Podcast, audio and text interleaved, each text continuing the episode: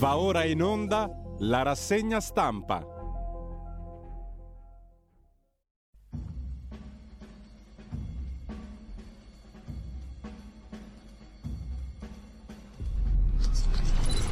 Un cordiale buongiorno a tutte le ascoltatrici e a tutti gli ascoltatori da Giulio Cainarca, ben trovati all'appuntamento con la rassegna stampa.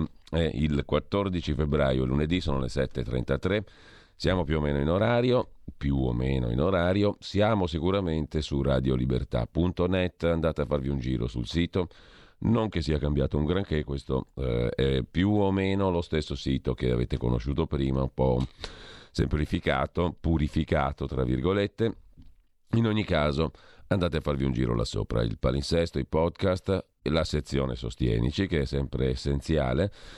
Dopo 25 anni da RPL è nato questo nuovo capitolo della nostra storia. Dateci una mano se ritenete utile questa radio, che cercherà di essere utile anche a voi sempre più. Comunque radiolibertà.net e intanto come sempre diamo uno sguardo anche alla prima pagina dell'agenzia ANSA, situazione critica in Ucraina, no ai voli sul Mar Nero stabilisce Kiev, Berlino pure la Germania parla di situazione critica e stallo nei colloqui tra Biden e Putin. Il sottosegretario statunitense Blinken ha ribadito che la Russia potrebbe creare un falso pretesto per invadere l'Ucraina la Polonia si prepara un'ondata di rifugiati. Sempre in primo piano, poi in eh, pagina ANSA, Zeudi di Palma, Miss Italia, campana ventenne, giunta al concorso col titolo Miss Napoli. E poi ancora in primo piano sull'ANSA le proteste a Parigi, un agente punta l'arma contro l'automobilista, il convoglio della libertà è ripartito poi per Bruxelles. Le proteste a Parigi sono uh, relative sono relative al fatto che eh, il capo della polizia di Parigi ha chiesto un'indagine a seguito della diffusione sui social network di un video che mostra un poliziotto che punta l'arma contro un automobilista durante manifestazioni no vax. Il video mostra un poliziotto che esce dall'auto, pistola alla mano, dopo aver inseguito e fermato un'auto sulla quale viaggiava un gruppo di manifestanti che sventolavano la bandiera francese. E ancora in primo piano sull'agenzia ANSA di stamani, più vicino un vaccino contro tutte le varianti Covid, bene i primi test sugli animali, funziona su una proteina comune da protezione duratura. Arrestati a Milano vertici di una baby gang, quattro ragazzi e una ragazza, accusati di rapine individuati dalla polizia di Milano e poi ancora sale la tensione tra i partiti sulla questione del super bonus per le ristrutturazioni al 110%. Scontro 5 Stelle Lega, il movimento si sente accerchiato per gli attacchi al super bonus che arrivano da tutte le parti e sanno di campagna elettorale, dicono i 5 Stelle, soprattutto gli attacchi da parte della Lega. Il governo Draghi ha compiuto un anno, missione rilancio dell'Italia. E sempre dalla prima pagina dell'agenzia ASA il Carnevale di Venezia inizia col botto in 100.000 nel weekend e il caro energia, altro botto, spinge i listini, si va verso una stangata da 38 miliardi e mezzo di euro, più costi per le imprese, per le attività, per gli esercizi commerciali. Con questo lasciamo l'agenzia ANSA, c'è un'altra notizia di cronaca, arrestato ex primario che gestiva Maxi traffico di droga in odore di mafia, esponente di spicco di Cosa Nostra palermitana, già finito in carcere 22 anni fa, frequentava il jet set romano, disprezzava i nuovi boss. Di mezzo c'è finito anche l'ex ministro Baccini, come vedremo tra poco dalle pagine dei quotidiani. Rimanendo invece alle agenzie, andiamo a vedere anche come al solito ADN Kronos, la crisi ucraina in primo piano e poi il Super Green Pass per il lavoro per gli ultra cinquantenni. Da oggi scatta l'obbligo Cosa si rischia senza? Quali sono le sanzioni? Sulla questione Covid il ministro Speranza, l'Italia con i vaccini ha retto davanti a un'ondata terrificante, dice il ministro della Salute. E ancora in primo piano sull'agenzia ANSA, Salvini mostra il risultato del tampone Covid è negativo in un video diffuso sui social media, su Facebook e altrove. Uno sguardo lo diamo anche all'agenzia AGI, prima di andare alle prime pagine dei quotidiani di oggi. Il bis di Steinmeier, rieletto presidente della Repubblica federale tedesca, riparte dall'Ucraina. Putin tolga il cappio all'Ucraina, dice il riconfermato presidente della Repubblica federale tedesca. Per la politica Giorgetti, il ministro leghista allo sviluppo economico, con il super bonus droghiamo l'edilizia senza aiutare le imprese, ha detto il ministro in un'intervista ieri al Corriere della Sera. Diamo soldi ai miliardari per ristrutturare le case delle vacanze. Ride tutto il mondo, intanto rischiamo che dilaghi la disoccupazione nell'industria. Così Giancarlo Giorgetti, intervistato appunto dal Corriere della Sera. Lo strappo tra il governo e il Movimento 5 Stelle sul super bonus, prime tensioni della maggioranza anche sul sistema di voto per i togati del Consiglio Superiore della Magistratura. Con ciò lasciamo anche l'agenzia Agi e andiamo a vedere le prime pagine dei quotidiani di oggi. Partiamo dal Corriere della Sera, come sempre.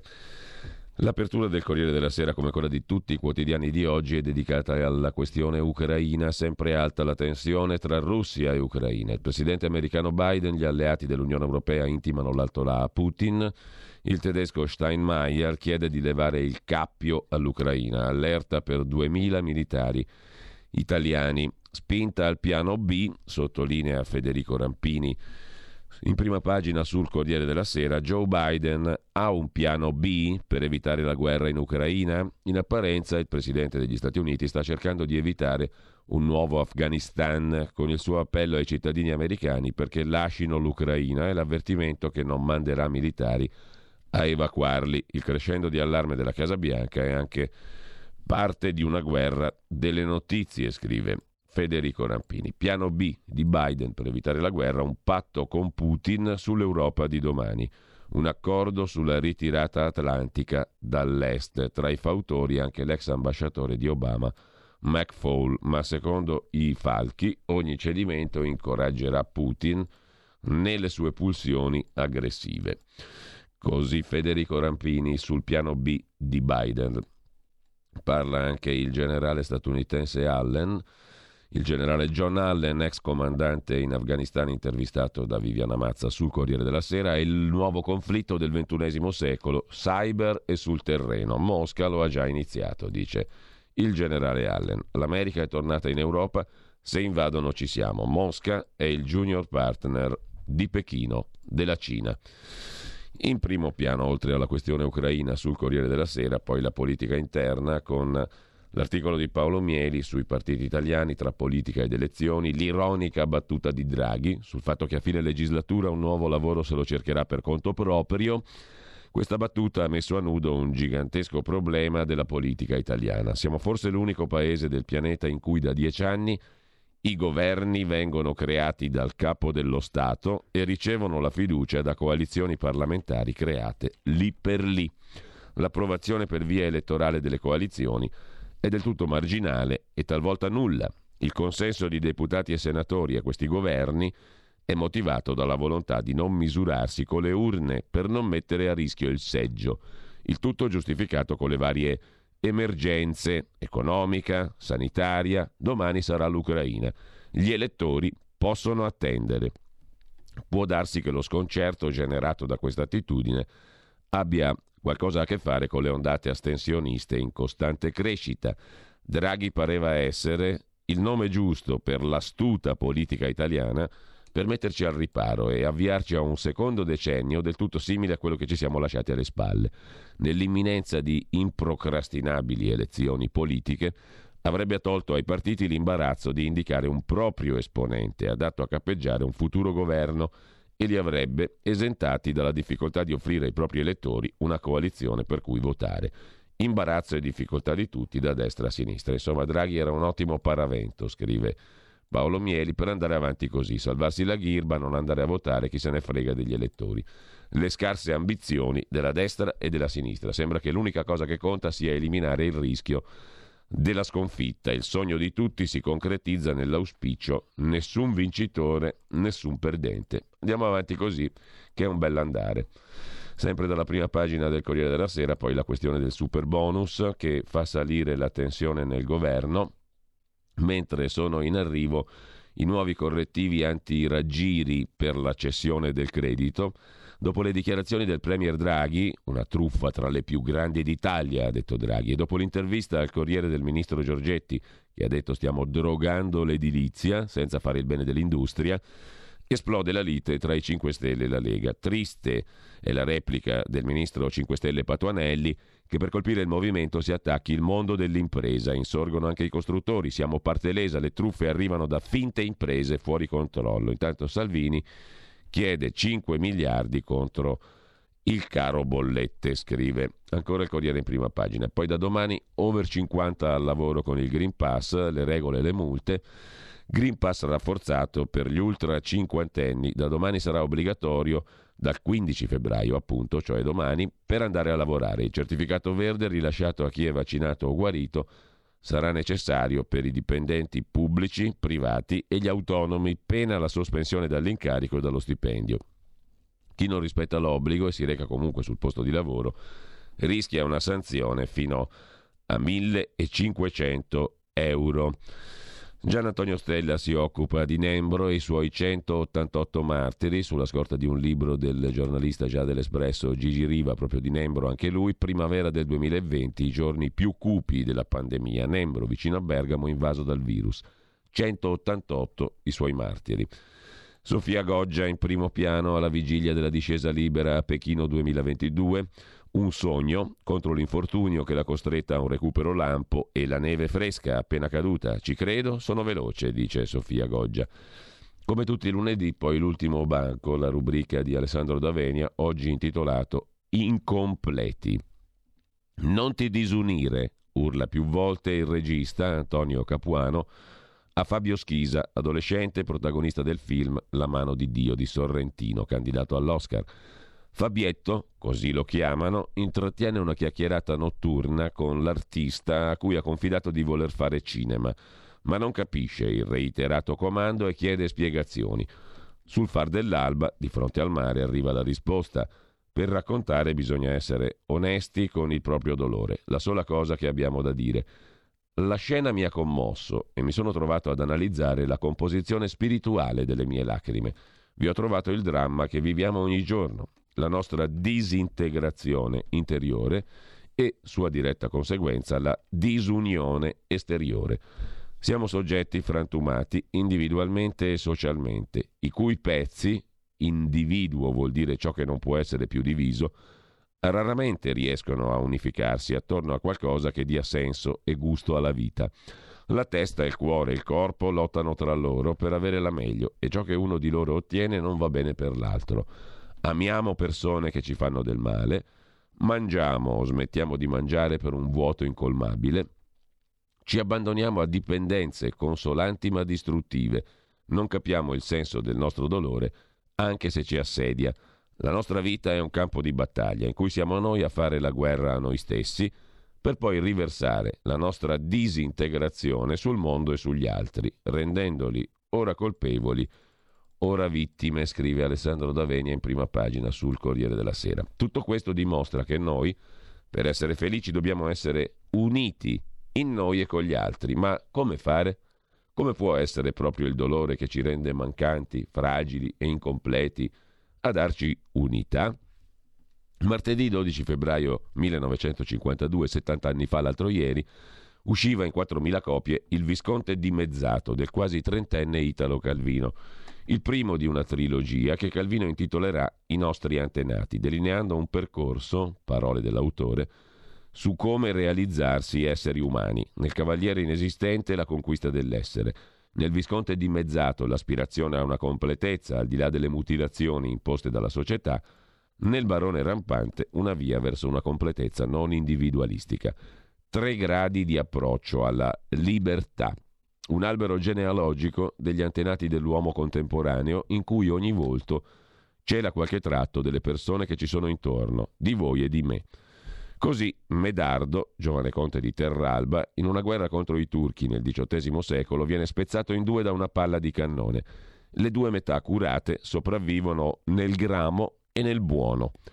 Calvino, osserva Davenia, non narra la mescolanza di male e bene, caratteristica dell'uomo ma la sua faticosa ricerca di completezza.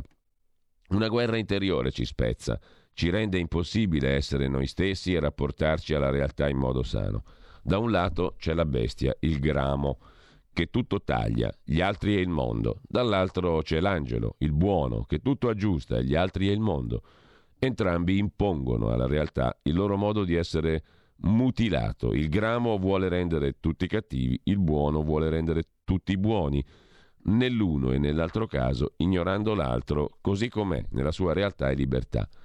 Due ritratti delle nostre vite schizzate, dal greco tagliate come in schizofrenico, polarizzate da manicheismi ideologici e moralistici, simili al tifo tribale da stadio, destra e sinistra, vax e non vax, atei e credenti semplificazioni che torturano la complessità delle persone per infilarle in taglie dimezzate in cui sistemiamo il mondo, dividendolo in buoni e cattivi, puri e impuri, perché questo ci fa sentire forti, ma nasconde l'incapacità di ascoltare l'altro con la sua storia, cosa che richiede tempo, assenza di pregiudizi e di condanne preventive. Il punto di arrivo di questo atteggiamento non può che essere quello di partenza, la guerra fra i dimezzati. Infatti, le due metà di Medardo, dopo aver esasperato Terralba con i loro eccessi, finiscono a duello. Entrambi si feriscono moralmente sul lato tagliato, riaprendo le ferite, ma proprio questo consente a un dottore di ricucire le due parti. Medardo si salva e scopre che l'unica cosa che avevano in comune le sue metà è l'amore. Sia il gramo sia il buono si erano infatti innamorati di Pamela, L'amore, energia unificante che accetta, accoglie e non accetta, taglia. L'unità in noi stessi con gli altri viene dall'amare e dal lasciarsi amare.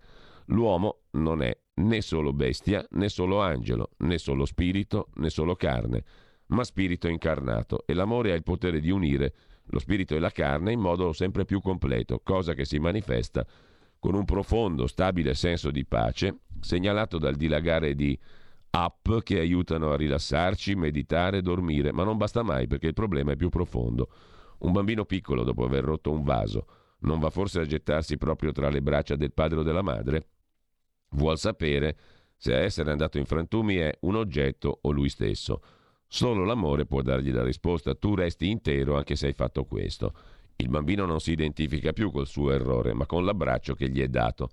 Il Medardo diviso di Calvino è antenato del Fabio di Sorrentino, ma la nuda e inguaribile verità del suo dolore, necessaria al ragazzo per non disunirsi e per poter raccontare storie, a mio parere non basta. Il dolore, si avvia a concludere Alessandro D'Avenia, il dolore che ci spezza e divide è proprio l'occasione con cui la vita ci porta all'amore, porta l'amore a noi, perché solo l'amore può suturare le nostre ferite. Ogni mancanza, caduta, dolore, cioè ogni divisione interiore, ci ricordano che siamo incompleti, conducendoci sull'abisso in cui scopriamo se la nostra vita è appesa al nulla o all'amore, o almeno alla speranza di viverlo.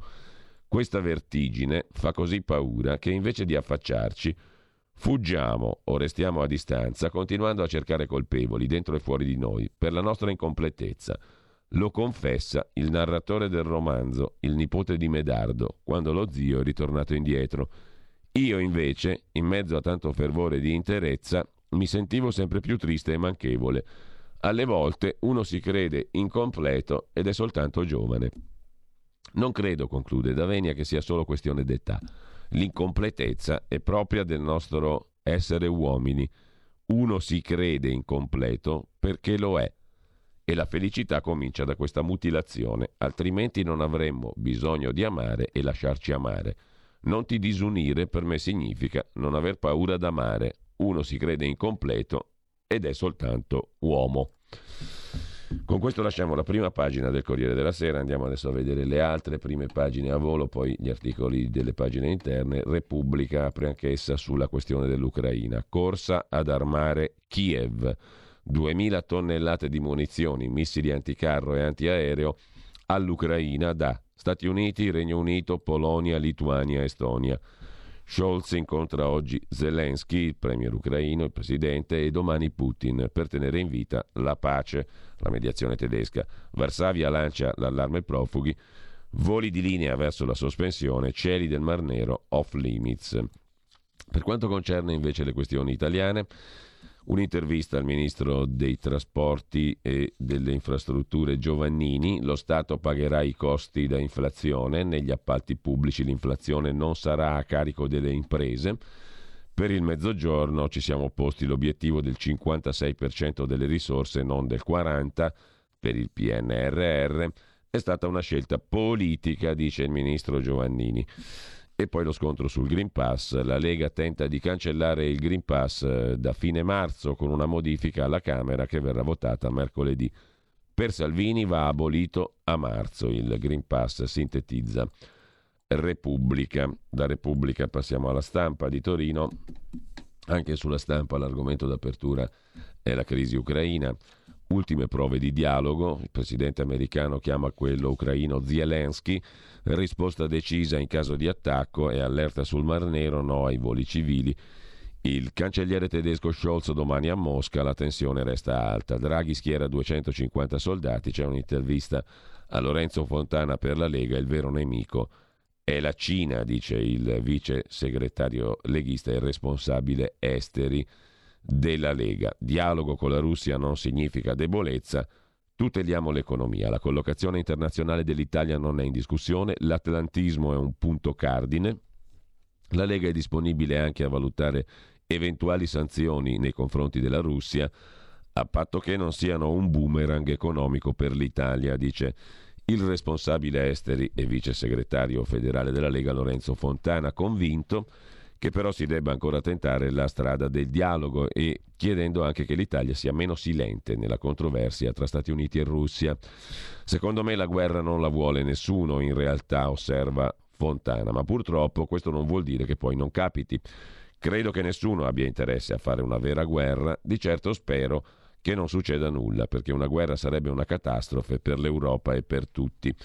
L'Europa dal punto di vista geopolitico purtroppo non esiste, dobbiamo prenderne atto, si è visto un ruolo di Macron, si è visto quanto manchi la Merkel alla Germania, l'Italia troppo silente per gli interessi economici che ha. La totalità del gas che usiamo passa dall'Ucraina, bisognerebbe cercare una mediazione. Mario Draghi si è mosso poco? In generale ho visto un'Italia un po' silente, dice Fontana alla stampa. Poi non mi permetto di giudicare, io non so tutto, parlo in base a quello che vedo sui canali ufficiali e magari c'è stato un lavoro non ufficiale. Però questo ruolo, in questi giorni, dobbiamo cercare di usarlo nel migliore dei modi, perché un conflitto per noi potrebbe avere un effetto devastante. L'Italia, l'appartenenza alla Nato, l'amicizia della Lega con la Russia. Personalmente non sono mai stato in Russia, risponde Fontana. L'atlantismo non è in discussione. Detto questo, abbiamo rapporti commerciali importanti con la Russia abbiamo interesse a mediare, ma anche gli Stati Uniti hanno interesse a una composizione. La vera sfida è con la Cina. Penso che anche a Biden non sfugga questo. Questa situazione sta spingendo la Russia nelle braccia della Cina. Avere un rapporto con la Russia non significa essere deboli, ma agire per evitare conflitti gravissimi. Il che non significa cambiare sfere di influenza. Quanto alle sanzioni contro la Russia, l'unica cosa che mi preme, osserva Lorenzo Fontana, è questa Fare attenzione perché l'altra volta le sanzioni sono state una mazzata per la nostra economia. L'Italia perse un miliardo di euro all'anno, soprattutto per le imprese del nord-est. Le sanzioni ci possono stare, non sono assolutamente contrario, ma facciamo in modo che non sia un boomerang.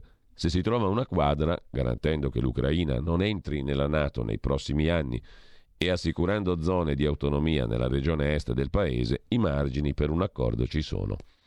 Quanto allo schieramento dei militari italiani lungo il confine sud-est dell'Unione Europea, se dovesse servire, chiaramente però, osserva Fontana, ci vuole un dibattito parlamentare.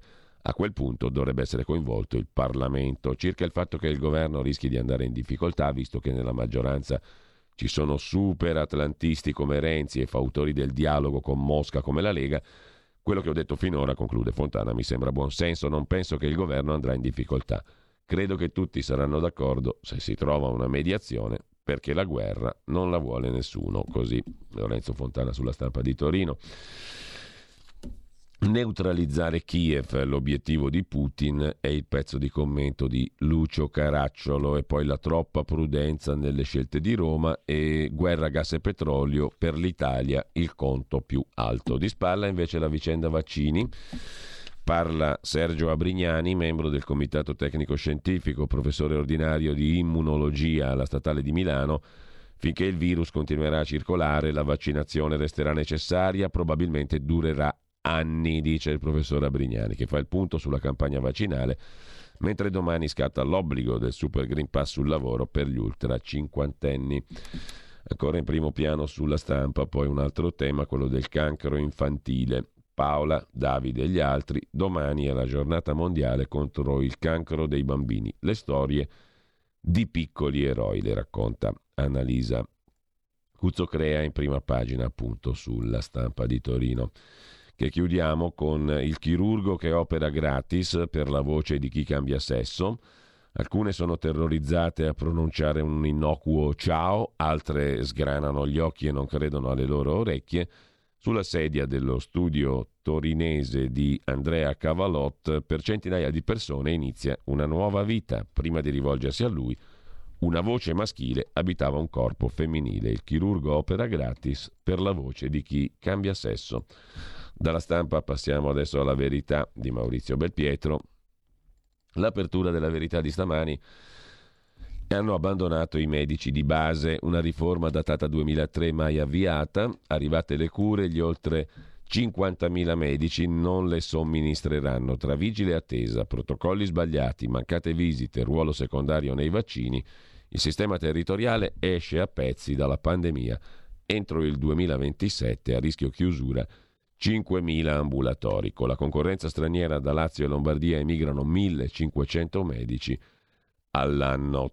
Traditi i sanitari morti di Covid, nessun risarcimento per i familiari, sottolinea poi anche Maurizio Belpietro. La pandemia decreta il fallimento della disciplina dei medici di base. Medici di base isolati. Il famoso sistema territoriale di sanità è in tilt fra vigile attesa e stop delle visite a domicilio e ora i sanitari non possono prescrivere le cure, scrive la verità. Il commento, dicevamo, del direttore, dottori umiliati, scrive Maurizio Belpietro, e il ministro Speranza che non se ne va. No ai risarcimenti. Vito Lattanzio era un politico di seconda fila che dopo aver trascorso diverse legislature fra i banchi della democrazia cristiana, fu nominato ministro della difesa nel governo Andreotti. Restò in carica un anno, il tempo di essere travolto dal caso Kappler, la fuga del criminale di guerra che predispose il massacro delle fosse ardeatine. A dire il vero, Lattanzio non aveva una responsabilità diretta nell'evasione del comandante delle SS dall'ospedale militare dove era ricoverato. Tuttavia, di fronte allo scandalo e all'indignazione dei parenti delle vittime della strage, sentì, o gli fecero sentire, la necessità di fare le valigie e mollare la poltrona, cosa che fece all'istante. L'uccisione a sangue freddo di 335 persone come rappresaglia per l'attentato di Via Rasella ha poco o nulla a che fare con la storia odierna, tuttavia è fuori di dubbio che il Covid è stata una strage. In due anni ha sterminato 150.000 italiani, lasciando anche tra chi si è salvato strascichi gravi, con danni permanenti o comunque non facilmente risolvibili. Tutto ciò per dire che chi aveva il compito di vigilare sulla salute dei cittadini non può cavarsela sempre facendo spallucce o nascondendosi dietro gli esperti. Probabilmente avete capito dove vado a parare. Più passa il tempo, scrive Belpietro, più ritengo insopportabile che Roberto Speranza rimanga tranquillamente al suo posto come se niente fosse. Traditi i sanitari morti di Covid, nessun risarcimento per i familiari, lo Stato volta le spalle ai cosiddetti angeli delle corsie, che hanno affrontato la prima ondata senza protezioni, contando tantissime vittime. Neanche stavolta, però, Speranza trova la dignità di lasciare la poltrona, scrive Maurizio Belpietro in prima pagina sulla verità. A centro pagina invece è Marcello Veneziani che si occupa della Corte Costituzionale che decide il nostro futuro sull'eutanasia, la giustizia e la droga. Al vaglio della Corte i quesiti referendari. Bioliberismo? Potremmo solo sballarci o ucciderci. Ma c'è anche, dopo San Valentino, la nuova normativa per gli ultra cinquantenni senza Green Pass e senza lavoro, traditi dalla CGL di Landini, scrive La Verità con Francesco Borgonovo. A pagina 2 la CGL celebra Santo lascia passare causa dell'apocalisse occupazionale. Grazie alla complicità del sindacato, da domani sospesi dal lavoro 500.000 ultra cinquantenni. Tornando invece alla questione dei referendum, domani al vaglio della Corte Costituzionale arriveranno i referendum su eutanasia, droghe leggere e giustizia. Se vincerà il bioliberismo, ci resterà soltanto il diritto di ucciderci e di sballarci, mentre nella sfera pubblica il governo ci impone divieti sempre più stringenti, scrive Marcello Veneziani. L'altro commento, invece, quello sui referendum sulla giustizia, è affidato a Daniele Capezzone, la chance di disarticolare la corporazione togata che nessuno osa sfiorare. Non sarà la politica a sfidare il più intoccabile dei poteri, spetta ai cittadini, consulta permettendo, portare i magistrati tra i comuni mortali. Mai più una legge vassalli, scrive ancora Daniele Capezzone. Sono sei, come sapete, i referendum. Ce ne siamo occupati a lungo in fase di raccolta firme, elezione del CSM, responsabilità diretta dei magistrati, equa valutazione dei magistrati, separazione delle carriere, limiti agli abusi della custodia cautelare in carcere e abolizione della legge Severino, cioè la cancellazione dell'automatica incandidabilità, ineleggibilità e decadenza dei pubblici uffici per i condannati in qualunque grado di giudizio. Il referendum si propone di evitare la sospensione di innocenti che poi dovranno essere reintegrati nelle loro funzioni pubbliche. Peraltro ci sono anche i referendum su eutanasia e droga e questo è, è l'oggetto del commento di Marcello Veneziani. Se vince il bioliberismo, l'unico diritto che resta è quello di farsi e disfarsi. Ognuno compia le sue scelte anche estreme su fine vita e sballo. Assurdo pretendere però la complicità dello Stato, che intanto riempie di divieti la nostra sfera pubblica. I quesiti in questione sono l'omicidio del consenziente, l'abrogazione parziale della norma che punisce il reato di omicidio del consenziente, la fattispecie viene di fatto depenalizzata, resta assimilata all'omicidio solo nei casi in cui il fatto è commesso contro un minorenne o contro una persona incapace o obbligata con la violenza ad acconsentire. L'altro referendum propone l'abrogazione parziale di disposizioni penali e amministrative in materia di coltivazione, produzione e traffico illecito di sostanze stupefacenti. In particolare la depenalizzazione della coltivazione di qualsiasi pianta, restano escluse detenzione, produzione e fabbricazione di sostanze riconducibili a condotte diverse dall'uso personale, l'eliminazione della pena detentiva per reati relativi a cannabis e sostanze assimilate, esclusa però l'associazione finalizzata al traffico illecito, l'eliminazione della sospensione della patente, sanzione attualmente destinata a tutte le condotte finalizzate all'uso personale di qualsiasi droga. Così sulla verità di oggi, il focus sui referendum dei quali decide la Corte Costituzionale domani. Intanto sui soldi contro il caro bollette, lo stesso partito spartito, anzi del Conte bis, scrive Paolo del Debbio l'industria si ferma. Sui fondi per calmierare le bollette il governo segue lo schema del Conte bis sui ristori Covid. Grandi annunci, ma poi alle aziende arrivano briciole. Intanto i distretti industriali di eccellenza stanno morendo a Sassuolo, famosa per la ceramica, gli ordini continuano a crescere ma rischiano di rimanere inevasi a causa dei costi di produzione insostenibili. Il dizionario di Silvana De Mari chiude la prima pagina della verità, nessuno provi a giustificare la pedofilia e Mario Giordano manda una cartolina al professor Matteo Bassetti. Quando chiede scusa, chiede scusa, chiederà scusa a Montagnier, che è scomparso l'altro giorno, Luc Montagnier. Questa è la domanda, la cartolina che Giordano manda appunto al professor Bassetti. Mm, per una persona che ha dedicato la vita alla scienza, ha fatto scoperte come quelle sull'AIDS e ha vinto il premio Nobel per la medicina, non deve essere stato facile finire i suoi giorni sentendo nelle orecchie un Bassetti qualsiasi che gli dava del rincoglionito con demenza senile. Mai tanta violenza era stata usata nel dibattito tra scienziati. Lei, caro Bassetti, l'ha usata nei confronti di uno che in fatto di meriti scientifici aveva non poco da insegnarle. Caro Bassetti, ora si scuserà con Montagnier. Con questo lasciamo la verità, anzi, prima di lasciarla andiamo a vedere anche rapidamente le interviste del lunedì, come tutti i lunedì ci sono numerose interviste a tutta pagina.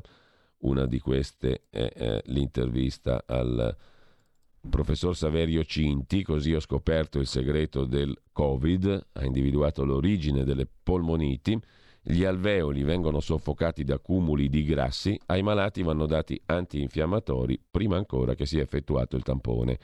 È inutile perdere tempo, dice il professor Saverio Cinti, Università Politecnica delle Marche, che ha coordinato l'equipe che con la collaborazione delle università di Milano e Nizza ha individuato il processo che è alla base delle polmoniti interstiziali bilaterali da Covid. Il paracetamolo è poco utile, io non lo prenderei. Per la nostra ricerca fondamentali le autopsie e che servano i medici lo sanno già dal Settecento. Bisogna intervenire subito con gli antinfiammatori, prima ancora che sia effettuato il tampone, dice il professor Cinti alla verità. Un'altra intervista a Maria Elena Bottazzi, ricercatrice, ha messo a punto un vaccino per SARS-CoV-2 chiamato in India Corbevax con il collega professor Peter Hotez, hanno deciso di non brevettarlo. Prima di loro solo Albert Sabin, che inventò il vaccino antipolio, aveva fatto la scelta di rifiutare una forma di copertura brevettuale. La professoressa, la dottoressa Bottazzi, parla oggi con la verità. Abbiamo un vaccino che funziona bene, non lo brevetteremo. Scoperto un siero efficace, distribuito gratis, andrà nei paesi poveri. L'Italia vorrà utilizzarlo? Chi lo sa? Corbevax si chiama. Sarà prodotto in India con processi già usati. Il mio guadagno? Sapere che questi studi serviranno a chi ne ha bisogno, ma non ha soldi, dice Maria Elena Bottazzi alla verità. Intervistato da Fabio Dragoni invece Angelo De Mattia, già direttore centrale di Banca d'Italia e braccio destro dell'allora governatore Antonio Fazio, per le bollette 7 miliardi sono niente, dice De Mattia, già svanita la promessa di Draghi che i soldi si danno e non si prendono. Troppo drastica la frenata sui super bonus. Non si vive di solo PNRR e l'Unione Europea si limita a fare da spettatrice. Servono misure immediate di sollievo economico quindi uno scostamento di bilancio adeguato, bisogna evitare lo spezzatino per Montepaschi Siena. Chiudiamo con eh, due interviste a politici. Francesco Lollobrigida, capogruppo alla Camera di Fratelli d'Italia. Serve la Costituente, il governo è di sinistra, la Lega deve lasciare, la coalizione di centrodestra ha senso solo se alternativa a PD e 5 Stelle. Questa crisi energetica spazzerà via i vantaggi previsti dal PNRR è impensabile fare a meno di noi, salterebbero anche le alleanze locali. E poi parla Giovanni Favia, ex grillino della prima ora, nei 5 Stelle si è perso ogni ideale, sono rimasti gli opportunisti, il movimento è fatto solo da nominati, portaborse, assistenti. Abbiamo dato la giovinezza per scoprire che era tutta una macchinazione. Da paladini dell'onestà e della trasparenza a manipolatori della comunicazione non sarà una battaglia legale a cambiare le cose. Così lasciamo anche la verità di oggi, andiamo a vedere pure Libero, Libero che mette in apertura, in, uh, apertura in uh, l'argomento principale la questione, un colloquio anzi, di Pietro Senaldi con la sondaggista Alessandra Ghisleri. Gli italiani temono il rincaro dei prezzi più del virus. Dopo la pandemia, le bollette. La gente sta tornando a pensare a denaro e lavoro. I contagi precipitano, ma Speranza insiste. Coi divieti, scrive ancora Libero. La lunga intervista di Pietro Senaldi ad Alessandra Ghisleri apre la prima pagina e prosegue a pagina 3 l'intervista alla sondaggista Alessandra Ghisleri che commenta con eh, Pietro Senaldi appunto alcune delle questioni principali dello scenario economico e politico. Eh, spiega la direttrice di Euromedia Research che gli italiani ormai temono appunto il caro prezzi più del Covid. Le prossime elezioni si giocheranno soprattutto su soldi e lavoro. Se il virus diventa meno aggressivo, il movimento Novax sparisce. Un consiglio a Salvini. Salvini può contare su una grande squadra, da Giorgetti ai governatori del nord che godono di ampia credibilità. La butti in campo, faccia giocare i suoi fuori classe. Sui 5 Stelle la lotta Conte Di Maio è avvertita come una sfida personale. Fratelli d'Italia, Meloni ha fatto il salto alle europee, ha dalla sua la coerenza, ma potrebbe avere difficoltà nel dare credibilità ai suoi messaggi, poco realizzabili. Sul centro-destra, dice ancora Ghisleri, la coalizione è un cappello con tre teste, ciascuna vuole una cosa diversa. E poi c'è il disperante speranza, i contagi precipitano, ma il ministro insiste col Green Pass eterno. Domani scattano i divieti. Mezzo mondo riparte, ma il governo difende una delle strette più dure dall'inizio della pandemia. Una scelta giusta e coraggiosa. Invece è fuori tempo massimo, scrive Libero. In taglio alto c'è ancora la questione di Sigfrido Ranucci e di Report, la TV di Stato è succube del sistema Ranucci, proteste anche a Viale Mazzini, nessuno controlla il conduttore. Il conduttore della trasmissione Report, finito nell'occhio del ciclone, prima per la vicenda degli sms intimidatori destinati al componente della commissione di vigilanza RAI Andrea Ruggeri, e poi per la pubblicazione sul riformista di video relativi a un tentativo di acquisto molto poco trasparente di presunti dossier sull'ex sindaco di Verona Flavio Tosi, scrive Gianluca Veneziani. Ebbene, il conduttore di Report beneficia tuttora di silenzi, inazioni e titubanze da parte di una grossa fetta della politica della Corte dei Conti e di gran parte della stampa. Soprattutto gode di una tutela esagerata, incomprensibile da parte dei vertici della RAI ad attaccare Ranucci, Lega, Forza Italia, Renziani e i giornali di centrodestra. La RAI succube del sistema Ranucci. Chi cerca di insabbiare gli scandali? In Viale Mazzini c'è chi ammette, Report è una specie di repubblica autonoma, nessuno controlla. A difendere programma e conduttore i vertici aziendali, l'ordine dei giornalisti e i colleghi. La sinistra tace perché in imbarazzo, scrive e Gianluca Veneziani in prima pagina. Anche Iuri Maria Prado nell'articolo di fondo torna su questo video in cui il vice direttore di Rai 3, conduttore di report Sigfrido Ranucci, illustra a un interlocutore il modo sicuro per fare arrivare alla RAI in forma anonima un dossier scottante destinato a screditare un personaggio pubblico. Problema, il fornitore di quella roba vuole i soldi, ma mica la si può pagare ufficialmente. E allora come si fa? Si fa che quello mette insieme del materiale che non c'entra nulla, tipo un reportage sulla Calabria. Glielo ammolla alla RAI, facendo finta che provenga da una società di comodo o da qualche testa di legno, e lui, Ranucci, lo valuta e dà il benestare. Quelli prendono i soldi per una cosa posticcia e intanto quella vera, la roba che scotta, arriva sotto banco e resta in forma anonima, pronta per l'uso che ne farà questo bel giornalismo investigativo. Intervistato dal Corriere, Sigfrido Ranucci aveva dichiarato noi i dossier anonimi li cestiniamo. Il Corriere, mannaggia, deve aver dimenticato di richiamarlo dopo l'uscita del video per domandargli se alla RAI li cestinano tutti quei dossier o se alcuni si salvano, per esempio i dossier anonimi che commissionano loro. Lo domandiamo noi alla RAI e a Ranucci, il quale sostiene che il video è manipolato.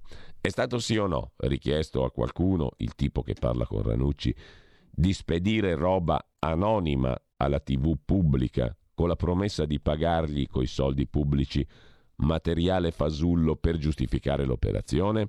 Perché qui delle due l'una, o la manipolazione di cui si lamenta Ranucci riguarda questa circostanza, e allora lo deve provare, oppure quel video può essere manipolato quanto si vuole, ma quella parte c'è e rivela un fatto che scandaloso è poco. Il solito clan del giornalismo coi fiocchi, presidiato dall'ordine fascista dei giornalisti, scrive Yuri Maria Prado, e attorniato dal buon giro dell'impegno democratico, si è mobilitato per esprimere sentitissima solidarietà a Ranucci. E va bene, ma solidarietà per cosa? Perché è falso ciò che gli si imputa o perché la TV pubblica va bene raccogliere dossier anonimi pagando il fornitore per prestazioni farlocche? Siamo creditori di risposte da Ranucci, dai sodali, dai solidali. Così in prima pagina su Libero Iuri Maria Prado. Poi ancora da Libero va segnalato un altro articolo, i soldi del bonus casa a mafiosi e truffatori, la foto di una delle valigie piene di soldi sequestrate per le truffe sul super bonus.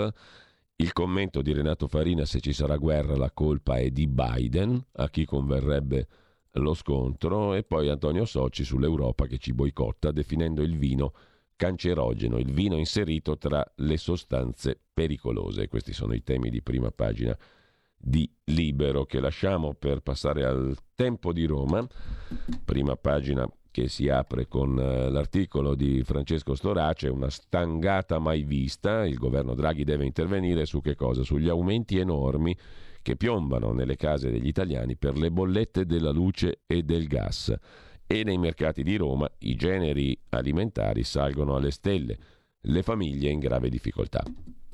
Poi c'è la questione dei balneari all'ultima spiaggia, da oggi si tratta la direttiva Bolkestein, durata e criteri delle concessioni. La questione approda alla Camera dei Deputati. Oggi si apre una partita difficile per il governo e il centrodestra, il rinnovo delle concessioni balneari, scrive Pietro De Leo sul Tempo di Roma. Riassunto, la scadenza è fissata per il 2023, la direttiva Bolkenstein sancisce la messa a gara, così il nostro Paese è dal dicembre 2020 in pre-procedura di infrazione per violazione della concorrenza. La messa a gara però metterebbe a repentaglio la sopravvivenza di aziende spesso familiari che sugli stabilimenti hanno costruito la loro storia e quella delle località di vacanza. Imprese che hanno investito migliaia di euro per la ricettività e che nelle ultime due estati hanno dovuto sborsare fondi per gli accorgimenti anti-Covid, distanziamenti degli ombrelloni, sanificazioni, dunque una nuova spada di Damocle. Qualche giorno fa il vicepresidente della Commissione europea Gentiloni ha ribadito la necessità di riassegnare le concessioni balneari tramite gare, incontrando la dura replica di Salvini che ha parlato di indegna invasione di campo anti-italiana. Oggi inizia alla Camera la discussione generale su una mozione che Fratelli d'Italia ha presentato per prorogare le concessioni di 99 anni. Su questo si snoderà il dibattito e forse si potrebbe delineare un diverso assetto di centrodestra. Vedremo se il centrodestra eh, avrà una divisione su questo punto, sulle concessioni ai balneari. Intanto, sempre dalla prima pagina del Tempo di Roma, Niente lavoro da domani per gli ultra cinquantenni senza Green Pass o senza vaccino. La stretta sui lavoratori dipendenti Novax over 50. Nel frattempo, dalla cronaca laziale del tempo di Roma, i ristoranti chiudono, ma l'abuso è servito. In centro, a Roma, molte attività fallite per la crisi non hanno smontato le strutture esterne, gli abusi. Nel centro di Roma moltissime le attività della ristorazione che hanno chiuso, ma in tanti hanno lasciato in piedi le strutture allestite all'esterno senza rimuoverle. Ora diventano abusive. Dalla segnalazione al ripristino possono passare mesi. E poi la vicenda di mafia che ha coinvolto anche l'ex ministro Baccini, il tempo la mette in prima pagina e poi a pagina 10, riarrestato il boss dottore medico Giuseppe Guttadauro ai domiciliari per associazione mafiosa in carcere il figlio maggiore. I due, padre e figlio, secondo le intercettazioni dei Ross, parlano anche di dare una lezione all'ex ministro Baccini per recuperare i soldi di una nobildonna. Contesa finanziaria sullo sfondo l'ex chirurgo di Cosa Nostra avrebbe operato per conto della donna contro Unicredit. In ballo 16 milioni di euro. E lasciamo con questo anche il tempo di Roma, andiamo a vedere rapidamente il Messaggero, il quotidiano romano che mette in prima pagina tra le altre cose una notizia poco rassicurante anche per i guariti di Covid rischio cardiaco fino a un anno dopo. Uno studio americano su oltre 150.000 pazienti. La probabilità è più alta del 63%, non è poca roba. Chi è guarito dal Covid ha un rischio maggiore di complicanze cardiovascolari fino a un anno dopo l'infezione. Non solo gli ex ricoverati, ma anche chi ha contratto una forma lieve della malattia, soprattutto se ultra sessantenne. A pagina 9 del messaggero c'è il servizio di dettaglio. Timori per i guariti da Covid, esposti a rischi cardiaci. Secondo gli studiosi statunitensi il contagio, anche lieve, causa complicazioni a lungo termine. Fino a un anno dopo l'uscita dalla malattia sale la probabilità di disturbi cardiovascolari. I dati sono il risultato del più grande studio clinico condotto fino ad oggi sulle conseguenze dell'infezione. Chi è guarito dalla Covid-19 lo mette al femminile il messaggero, la Covid-19 ha un rischio maggiore di sviluppare complicanze cardiovascolari fino ad un anno dopo l'infezione.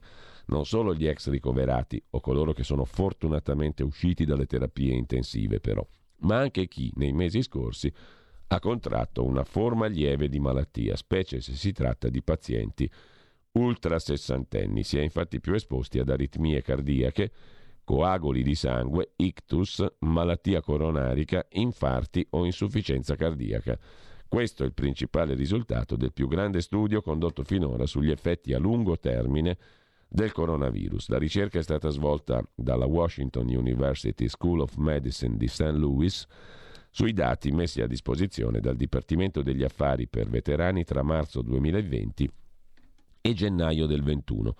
Lo studio ha coinvolto in totale ben 154.000 pazienti, 90% uomini, età media 60 anni, la cui storia clinica è stata paragonata a quella di ben 11 milioni di americani, divisi tra coloro che avevano richiesto assistenza medica in quello stesso periodo, senza essere positivi al tampone Covid, e coloro che invece si erano rivolti al sistema sanitario nel 2017 prima della pandemia. Ebbene, nel complesso i ricercatori hanno riscontrato un aumento del rischio di manifestare sintomi dovuti ad almeno 20 diverse malattie cardiache tra le persone che avevano contratto la Covid-19 nell'anno precedente rispetto a chi invece non l'aveva avuta. Ma soprattutto questi effetti non sono risultati evidenti solo tra coloro che avevano sofferto di forme gravi della malattia, ma anche tra chi l'ha superata con lievi sintomi e a prescindere dall'età o da altri fattori. L'incremento del rischio di incappare in patologie cardiovascolari è simile sia tra gli anziani che tra i giovani, così come tra obesi o normopeso, fumatori e non fumatori. Ciò che stiamo vedendo non va bene. La Covid-19 può portare a gravi complicazioni cardiovascolari e alla morte. Il cuore non si rigenera o non si ripara facilmente dopo un danno cardiaco. Sono malattie che colpiranno le persone per tutta la vita, ha spiegato Ziad Al-Ali, docente di medicina della Washington University. Nello specifico è stato evidenziato un rischio più alto del 63% per quanto riguarda tutte le malattie cardiovascolari, del 55% più elevato di incorrere in eventi cardiovascolari gravi come un infarto un ictus. I 154.000 pazienti Covid presi in considerazione nell'anno dopo l'infezione hanno fronteggiato un rischio del 52% più alto di avere un ictus del 49% più alto di un attacco ischemico transitorio rispetto a chi invece non ha mai contratto SARS-CoV-2. Allo stesso modo aumentano del 79% le probabilità di soffrire di fibrillazione atriale, dell'85% quelle di pericardite, del 63% infarto, del 72% scompenso cardiaco. Le implicazioni più ampie di questi risultati sono chiare, hanno scritto i ricercatori. Le complicazioni cardiovascolari sono state descritte nella fase acuta Covid-19, ma il nostro studio mostra che il rischio di malattie cardiovascolari si estende ben oltre la fase acuta. Così sul messaggero, sul quotidiano romano. Dal messaggero andiamo rapidamente a dare un'occhiata anche alla prima pagina del mattino di Napoli apertura oltre che sull'Ucraina e ci sono due cose tipicamente napoletane, o meglio di cronaca napoletana, gli sprechi a Napoli, lavori iniziati e subito abbandonati, ma stiamo parlando di 40 anni fa, c'è un ponte in città a Napoli che da 40 anni arriva nel nulla, c'è la bella, si fa per dire, foto in prima pagina sul mattino di Napoli e poi 40.000 non vaccinati che sfidano la legge. Da domani l'entrata in vigore del Green Pass rafforzato sui luoghi di lavoro, la misura coinvolgerà tutti i lavoratori pubblici e privati oltre i 50 anni d'età. A Napoli i non vaccinati tra gli over 50 sono circa 40.000, scrive il mattino. Dal mattino passiamo al giorno, Nazione, Resto del Carlino, il quotidiano nazionale. L'apertura è sul conto della spesa con il caro bollette e l'aumento dei prezzi energetici inciderà su tutti i prodotti. Asso Utenti parla di una stangata da 1500 euro in più a famiglia. 38 miliardi e mezzo in tutto, il peso maggiore su pane e verdura. Il governo prepara interventi per ridurre l'impatto. Pannelli solari sugli edifici scolastici, scrive il quotidiano nazionale. In primo piano sul quotidiano nazionale c'è anche la questione dei balneari che abbiamo visto prima, ultima spiaggia per le concessioni. Riparte alla Camera la discussione sulla proroga delle licenze senza gare. Incombe la multa europea, partiti divisi, ma Draghi pensa a un decreto, il cui contenuto poi vedremo. Intanto dal giorno passiamo al giornale, il giornale di Augusto Minzolini. Alla canna del gas è il titolo d'apertura sull'allarme energia, il caro bollette, in arrivo una stangata da 1480 euro per ogni famiglia. Il governo corre ai ripari con un consiglio dei ministri già in settimana. Per quanto concerne l'Ucraina, rischio alto, ma l'invasione è difficile, dice intervistato da Gian Michele Sini il generale Vincenzo Camporini. Vladimir Putin in caso di invasione non potrebbe contare neanche sul consenso della popolazione russofona, perciò escludo un'imminente invasione. Per gli ultracinquantenni Novax arriva l'ultima stretta, scrive anche il giornale, e poi la politica, col commento del professor Marco Gervasoni. Al centrodestra serve un saggio per elaborare, più che un leader, serve un saggio per elaborare il futuro della coalizione. Con ciò lasciamo la prima pagina del giornale, i 5 Stelle scaricati da tutti per il super bonus e gli stop alle trivelle. Andiamo a vedere il fatto quotidiano di Marco Travaglio, apertura del fatto e poi tra poco ci fermiamo con un milione di lavoratori a casa mentre il mondo fa l'opposto, da domani Super Green Pass è obbligo sono inutili, ma Draghi persevera. Scattano le restrizioni decise 40 giorni fa, prima del crollo dei casi. Gli altri paesi riaprono e certificano il flop delle carte verdi. Italia pro Berlino contro Francia e Spagna sul brevetto Curevac. Idee per non ritornare al paese del pre-Covid è il titolo invece dell'articolo principale del Fatto Economico, il dorso di economia del lunedì del Fatto Quotidiano. Energia, fisco, ricerca, lavoro e conti pubblici, il fatto dedica l'inserto ai suoi esperti. Idee di governo per uscire dalla marmellata neoliberista che ci ha portato al declino. In taglio alto sopra la testata il piano per estrarre più gas bocciato dagli ambientalisti ma anche da Nomisma per altri motivi richiede decenni, zero effetti in bolletta, Cingolani non ne azzecca una, scrive il fatto del lunedì. Ci fermiamo un attimo. Stai ascoltando Radio Libertà. La tua voce libera, senza filtri né censura. La tua radio.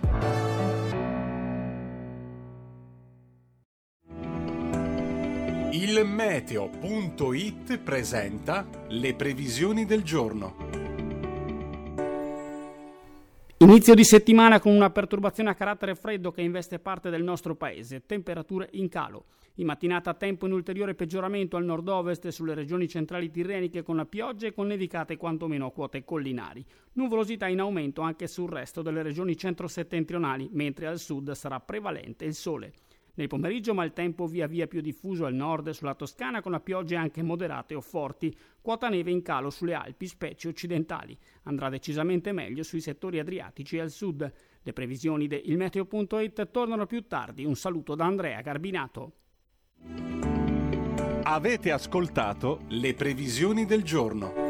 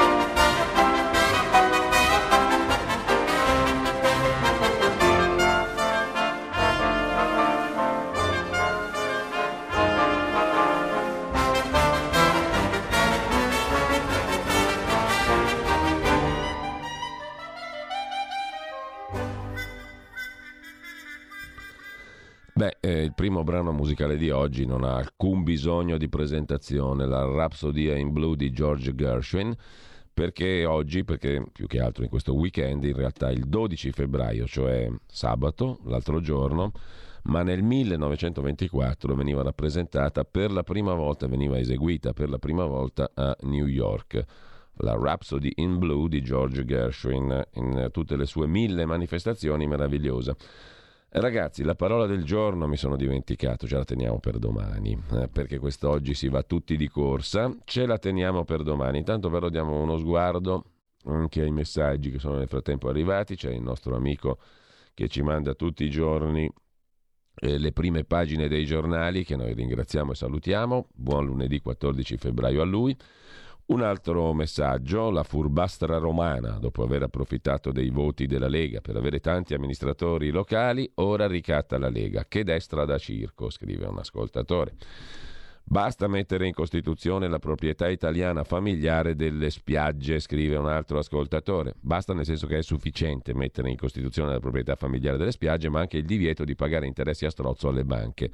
Vietare ad Amazon di eludere il fisco, di inquinare l'ambiente coi suoi furgoni, ma anche di avere un vile affarista a capo del governo, eccetera, eccetera. Mi sa tanto che lo studio serve a mascherare i danni da inoculazione obbligata, scrive un altro ascoltatore, credo con riferimento allo studio statunitense relativamente agli effetti sul cuore molto negativi della Covid. Ti pareva, se non arrivava lo studio americano, per quelli non vaccinati il pericolo cardiaco. Tutto questo per che cosa? No, in realtà per quelli vaccinati, no, non vaccinati. Per chi ha fatto comunque il Covid, vaccino o non vaccino, non c'entra niente il vaccino nello studio di cui abbiamo parlato prima. È per chi ha fatto la Covid comunque. Ma naturalmente per far sì che tutti si debbano vaccinare hanno ribaltato quello che fino a qua no. Non era così, caro amico ascoltatore. Momento di commozione, scrive un altro ascoltatore, con la rapsodia in blu. Aveva già apprezzato venerdì anche Sam James's Infirmary, il nostro amico all'ascolto. Rosanna da Sesto San Giovanni, il ragazzo che legge il meteo parla mitraglietta, non si capisce nulla di quello che dice. Il servizio meteo, peraltro, non è che lo facciamo noi, non potrebbe parlare più lentamente, grazie. Si dice sette e mezza o sette e mezzo? Questo è il bellissimo quesito che un caro amico ci sottopone a quest'ora del mattino. Intanto uno sguardo su quel che accadrà. Tra poco la piccola città con eh, Carla De Bernardi alle ore 9.15, prima ancora alle 9 il consueto punto politico parlamentare della settimana con il capogruppo della Lega alla Camera Riccardo Molinari.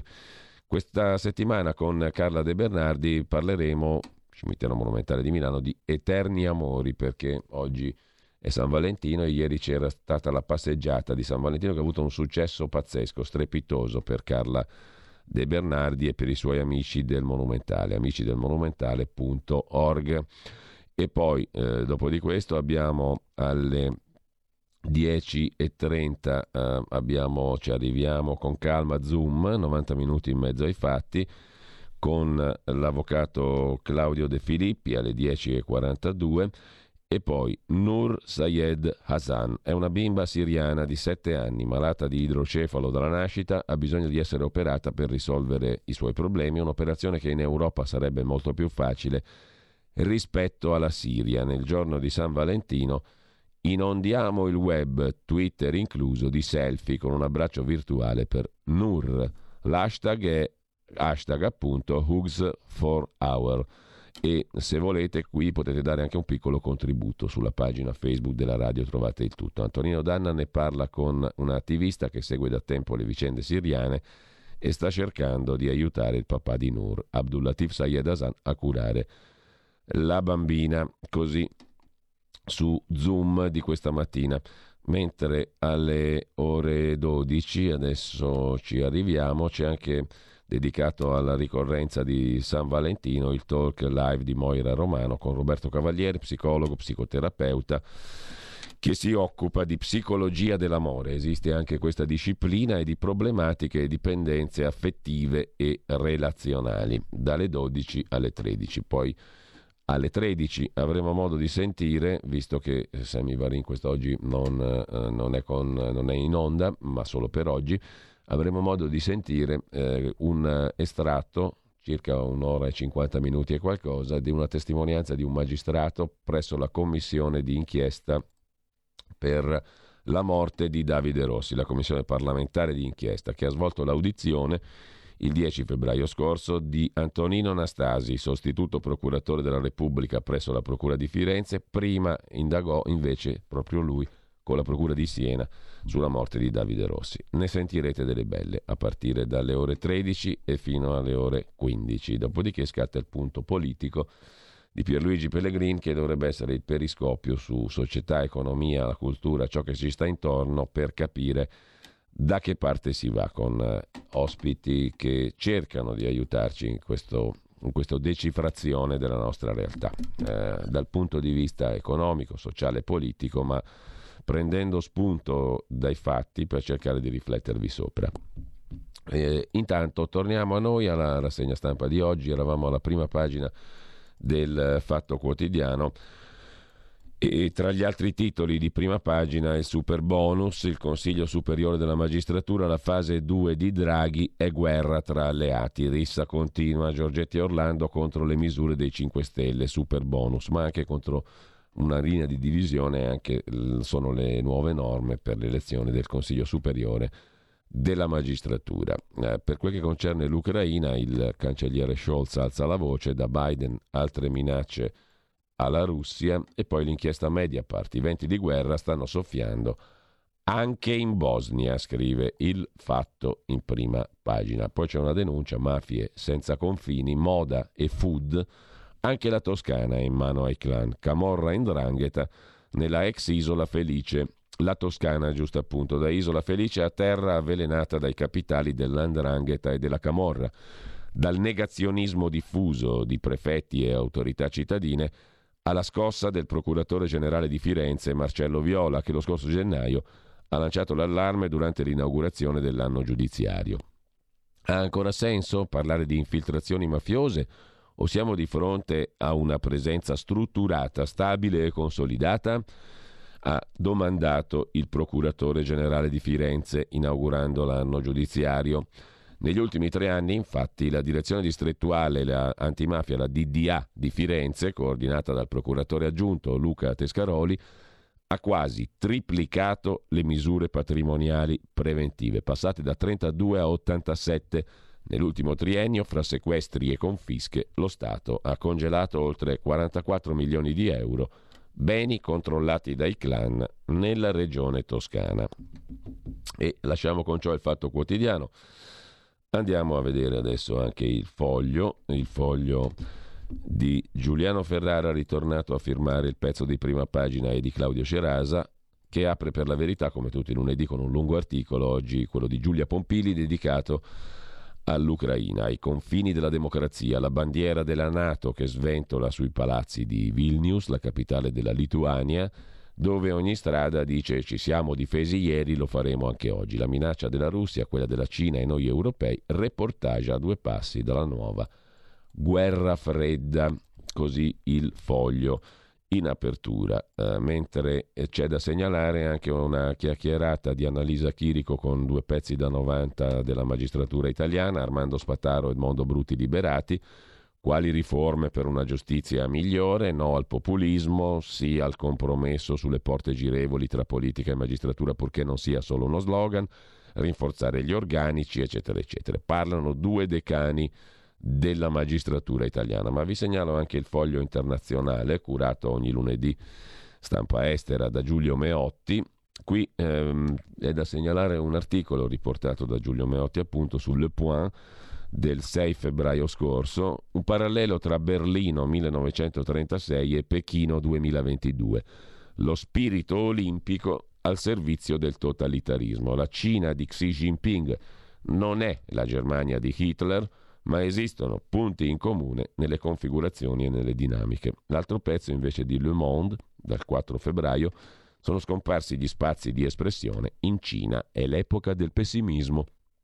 Una ricerca di Human Rights Watch fa il punto sulla repressione e sull'impunità all'interno del regime cinese.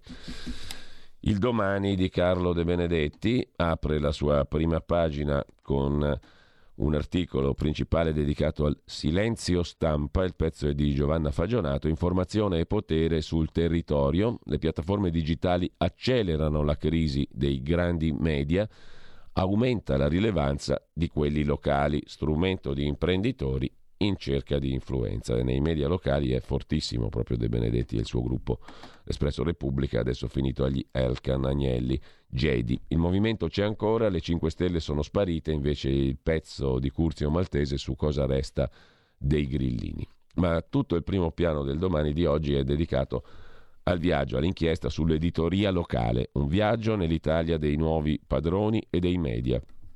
Già prima della pandemia in cinque regioni esisteva un gruppo editoriale con audience maggiore della RAI regionale. L'effetto della crisi può portare all'emergere di posizioni di forza informativa, avvertiva l'autorità per le comunicazioni. Ora un nuovo risico è già cominciato nel mondo dell'informazione. A leggere il bilancio della Tosinvest finanziaria, la holding della famiglia Angelucci, capostipite, il deputato di Forza Italia, imprenditore delle cliniche e dell'immobiliare Antonio Angelucci, presidente il figlio Giampaolo, verrebbe da chiedersi come sia possibile che il gruppo sia pronto ad acquisire il giornale dei Berlusconi. Il settore dell'impero che produce più perdite e rischi è sempre l'editoria. Eppure la scelta degli Angelucci va letta come un tassello delle grandi manovre che negli ultimi anni hanno cambiato l'ecosistema dei padroni dei media. Mentre i media nazionali sono schiacciati dalla concorrenza delle piattaforme digitali e razionalizzano gli investimenti, a livello locale alcuni imprenditori investono milioni di euro, diventano monopolisti o quasi in un settore in declino, quello dell'informazione quotidiana, perché lo considerano ancora strategico per essere influenti, col risultato che in intere aree d'Italia Alcuni imprenditori poco conosciuti al grande pubblico contano più della RAI. Già prima della pandemia l'autorità delle comunicazioni aveva lanciato l'allarme sull'informazione locale con un'indagine sul sistema dell'informazione regionale. Aveva stimato l'autority il totale della popolazione raggiunta dal complesso delle testate editoriali, televisive, digitali e di carta stampata possedute da una certa società. Risultato, in cinque regioni c'era un gruppo editoriale più rilevante della RAI il gruppo Atesia in Trentino Alto Adige, l'Unione Sarda in Sardegna, Monriff in Emilia Romagna e Toscana, Telemolise in Molise, dove ha una total audience addirittura del 70%, e il gruppo Norba in Puglia e Basilicata con il 47%. Così inizia il viaggio nell'Italia dei nuovi padroni dei media su domani di stamattina. Da segnalare su domani anche un altro articolo di Ferdinando Cotugno sul nickel, per il quale si combatte fra vecchio e nuovo mondo, i materiali della transizione ecologica. Oggi il nickel è utilizzato soprattutto per l'acciaio inossidabile, presto servirà per realizzare la transizione energetica. Il rischio è che allora la domanda supererà l'offerta, tanto che si sta iniziando a cercarlo anche in fondo al mare. In natura il nickel puro è solo il 30% del totale. Per il nickel si combatte fra vecchio e nuovo mondo, scrive domani. Lasciamo anche domani, andiamo velocissimamente adesso a vedere la prima pagina del Sole 24 ore di stamani del lunedì che apre con la questione delle bollette, 20 anni dell'euro e rincari top per le famiglie tra gas, luce e casa. Ecco l'evoluzione dei prezzi dal 2002 al 2021 la bolletta tra le voci trainanti nel lungo periodo, ma la fiammata si concentra nell'ultimo anno. Come è cambiata la spesa delle famiglie, spesa media annua con tariffe tutelate per uso domestico standard di gas e luce.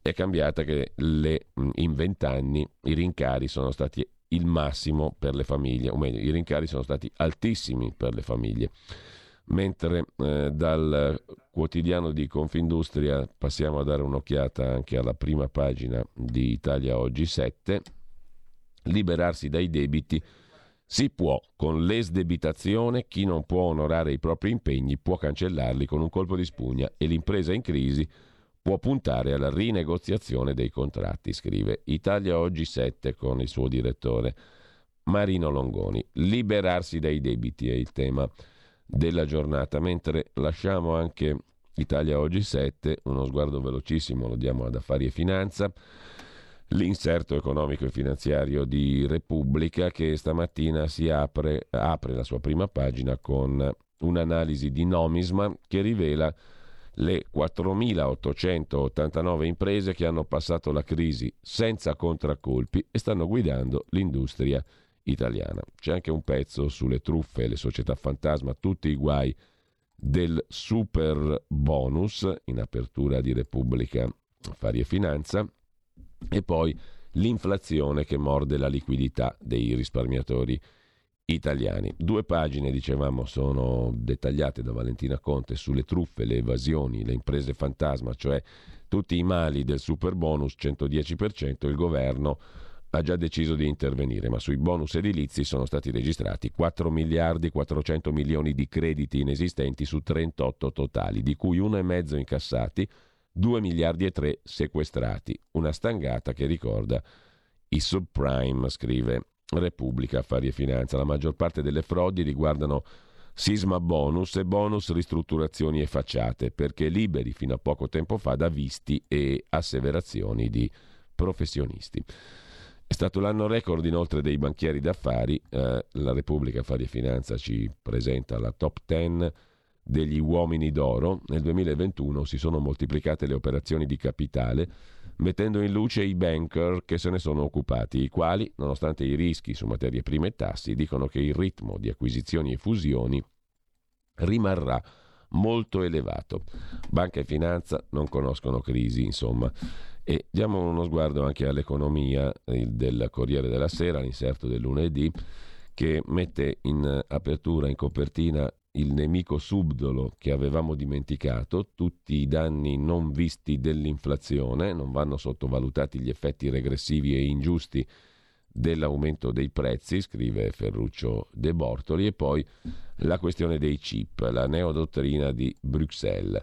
Tra l'ortodossia di Margaret Vestager, commissaria europea, la politica industriale alla francese, l'Europa sperimenta un nuovo modello per costruire un ecosistema favorevole alla crescita dei grandi gruppi, ma capace di attrarre investimenti esteri e formare capitale umano con un occhio alla sponda americana che apprezza. La questione della autosufficienza per quanto riguarda il digitale, i chips. Ma lasciamo anche l'economia del Corriere della Sera, torniamo a dare uno sguardo veloce alle pagine interne dei quotidiani che abbiamo già sfogliato in prima pagina. Tutte le prime pagine dei giornali si occupano di Ucraina in maniera più o meno interessante. Mm, sul Corriere della Sera abbiamo detto Federico Rampini sottolinea che esiste comunque un piano B di Biden per evitare la guerra, un patto con Putin e ragionare insieme a Putin sull'Europa di domani. E poi c'è sul Corriere la questione del Super Green Pass al lavoro. Scatta l'obbligo per gli ultra cinquantenni. Da domani 15 febbraio il Green Pass rafforzato diventa obbligatorio per i lavoratori del settore pubblico e di quello privato, autonomi e professionisti compresi, che hanno più di 50 anni di età. Senza il Super Green Pass il lavoratore non può entrare negli uffici, nelle aziende, nei negozi, in ogni sede di lavoro, pena la sospensione dall'incarico e dallo stipendio.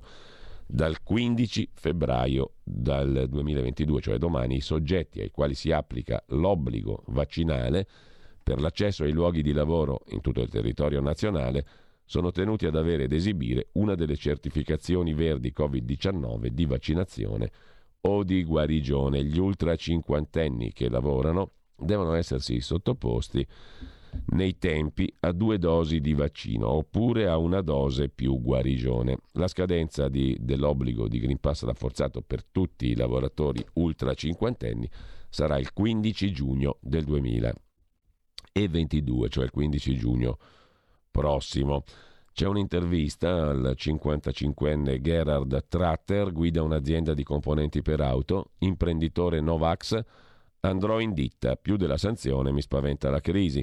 Gli operai sono in regola, togliendo dal mercato persone non vaccinate ma valide, ne risentirà l'economia intera, dice l'imprenditore alto atesino sud tirolese che dir si voglia. Dal Corriere della Sera di oggi poi l'altro tema è quello del super bonus, duello nel governo.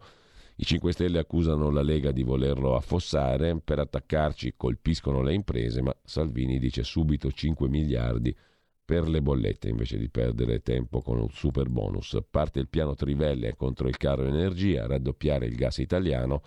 L'obiettivo del ministro Cingolani è di coprire il 10% del fabbisogno. I costruttori, con il presidente dell'Associazione Nazionale dei Costruttori Gabriele Buia, si dicono parte lesa. A truffare sono le finte imprese senza controllo per quanto riguarda il super bonus 110%.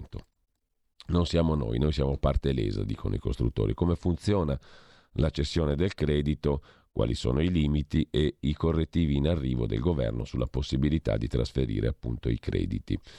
Mentre c'è il tema giustizia ancora in primo piano, domani la Corte esaminerà i sei referendum, poi a Montecitorio parte l'iter della riforma Cartabia, giustizia alla prova tra Camera e Corte Costituzionale eh, mentre sempre dal Corriere della Sera, pagina degli esteri, Trump ha restituito 15 scatoloni con i segreti della Casa Bianca, documenti consegnati in ritardo agli archivi nazionali. Manca qualcosa? si domanda il Corriere della Sera. Dalla Francia, invece, villette con giardino vicino al monastero è il progetto di un miliardario far sorgere borghi per cristiani, per cittadini di confessione cristiana. Tre imprenditori francesi stanno progettando delle oasi cristiane, villette con giardino lontane dalle grandi città, vicine a monasteri, per offrire la vicinanza fraterna con altre famiglie cristiane, per una vera ecologia relazionale e spirituale. Il progetto si chiama Monasphere, è cominciato lo scorso gennaio da Clos Saint-Gabriel, un gruppo di 17 case vicine al villaggio dell'Île Bouchard e ai castelli della Loira, il luogo scelto perché si trova a un chilometro dal santuario mariano e angelico di Saint-Gilles, dove nel 1947 la Madonna apparve a quattro bambini. In Canada invece c'è un ritratto di Tamara Leach, nonna e secessionista, è la leader della rivolta dei camionisti No Vax a Ottawa, giusto appunto in Canada. Per quanto concerne invece la cronaca italiana, medico boss e spedizione punitiva per dare una legnata all'ex ministro Baccini a Palermo. Arrestati Giuseppe Guttadauro, medico mafioso, e il figlio. I traffici, le cosche, la richiesta di una nobildonna romana. L'intervento del boss era stato sollecitato per sbloccare un credito con banca Unicredit. Sulla richiesta della Procura di Palermo è stato nuovamente arrestato il medico boss Giuseppe Guttadauro ex primario all'ospedale civico di Palermo. In cella anche il figlio Mario Carlo. Secondo l'accusa, il già condannato tre volte Guttadauro, anche dopo il trasferimento a Roma, continuava a guidare la famiglia palermitana e a gestire un traffico internazionale di droga. Guttadauro venne coinvolto nell'indagine che costò sette anni di carcere per favoreggiamento alla mafia all'ex governatore Cuffaro, accusato di aver segnalato la presenza di microspie in casa del boss. In questo caso invece una, c'era anche di mezzo un'aristocratica romana che pretendeva un credito da 16 milioni. L'ex ministro Baccini si dice all'oscuro e parla di millanterie. Incaricato da una facoltosa donna romana di risolvere un contenzioso, Guttadauro avrebbe pensato a una ritorsione contro l'ex ministro Baccini che impediva la transizione. La transazione, chiedo scusa. Per i giudici il medico Guttadauro era diventato referente in alcuni ambienti bene della capitale di Roma. C'è anche un video ignorato dai pubblici ministeri con il piano per ricattare l'ENI, nella pagina di cronaca del Corriere, a Non è l'Arena, ieri sulla 7, di, nella trasmissione di Giletti, la conversazione dell'avvocato Amara e dell'avvocato Armanda nel 2014 Secondo le difese è stata penalizzata la società. In un filmato registrato in modo clandestino nel luglio del 14, Protagonisti l'avvocato Piero Amara e il dirigente Vincenzo Armanna, fra i principali testimoni d'accusa nel processo Eni Nigeria. Dalla videoregistrazione effettuata nello studio di un imprenditore Ezio Bigotti sembra emergere un piano per ricattare i vertici dell'Eni, preannunciando l'intenzione di rivolgersi ai PM di Milano per far arrivare una valanga di merda che tu non ne hai un'idea ad alcuni dirigenti apicali della compagnia. Si sentono Armanna e Amara, più volte indagato e condannato, e al centro, a Milano, di aspre diversità di vedute tra il PM sulla sua attendibilità, parlare della bufera in arrivo ai vertici dell'ENI. Questo video, come sostenuto durante il processo dalle difese, nel 2020, una volta che lo avevano trovato per caso, avrebbe costituito una prova a discarico degli imputati, cioè dei vertici dell'ENI, poi del processo. Ma la Procura di Milano lo avrebbe celato al Tribunale, una vicenda molto grave. Ascoltando Radio Libertà. la tua voce libera, senza filtri né censura. La tua radio.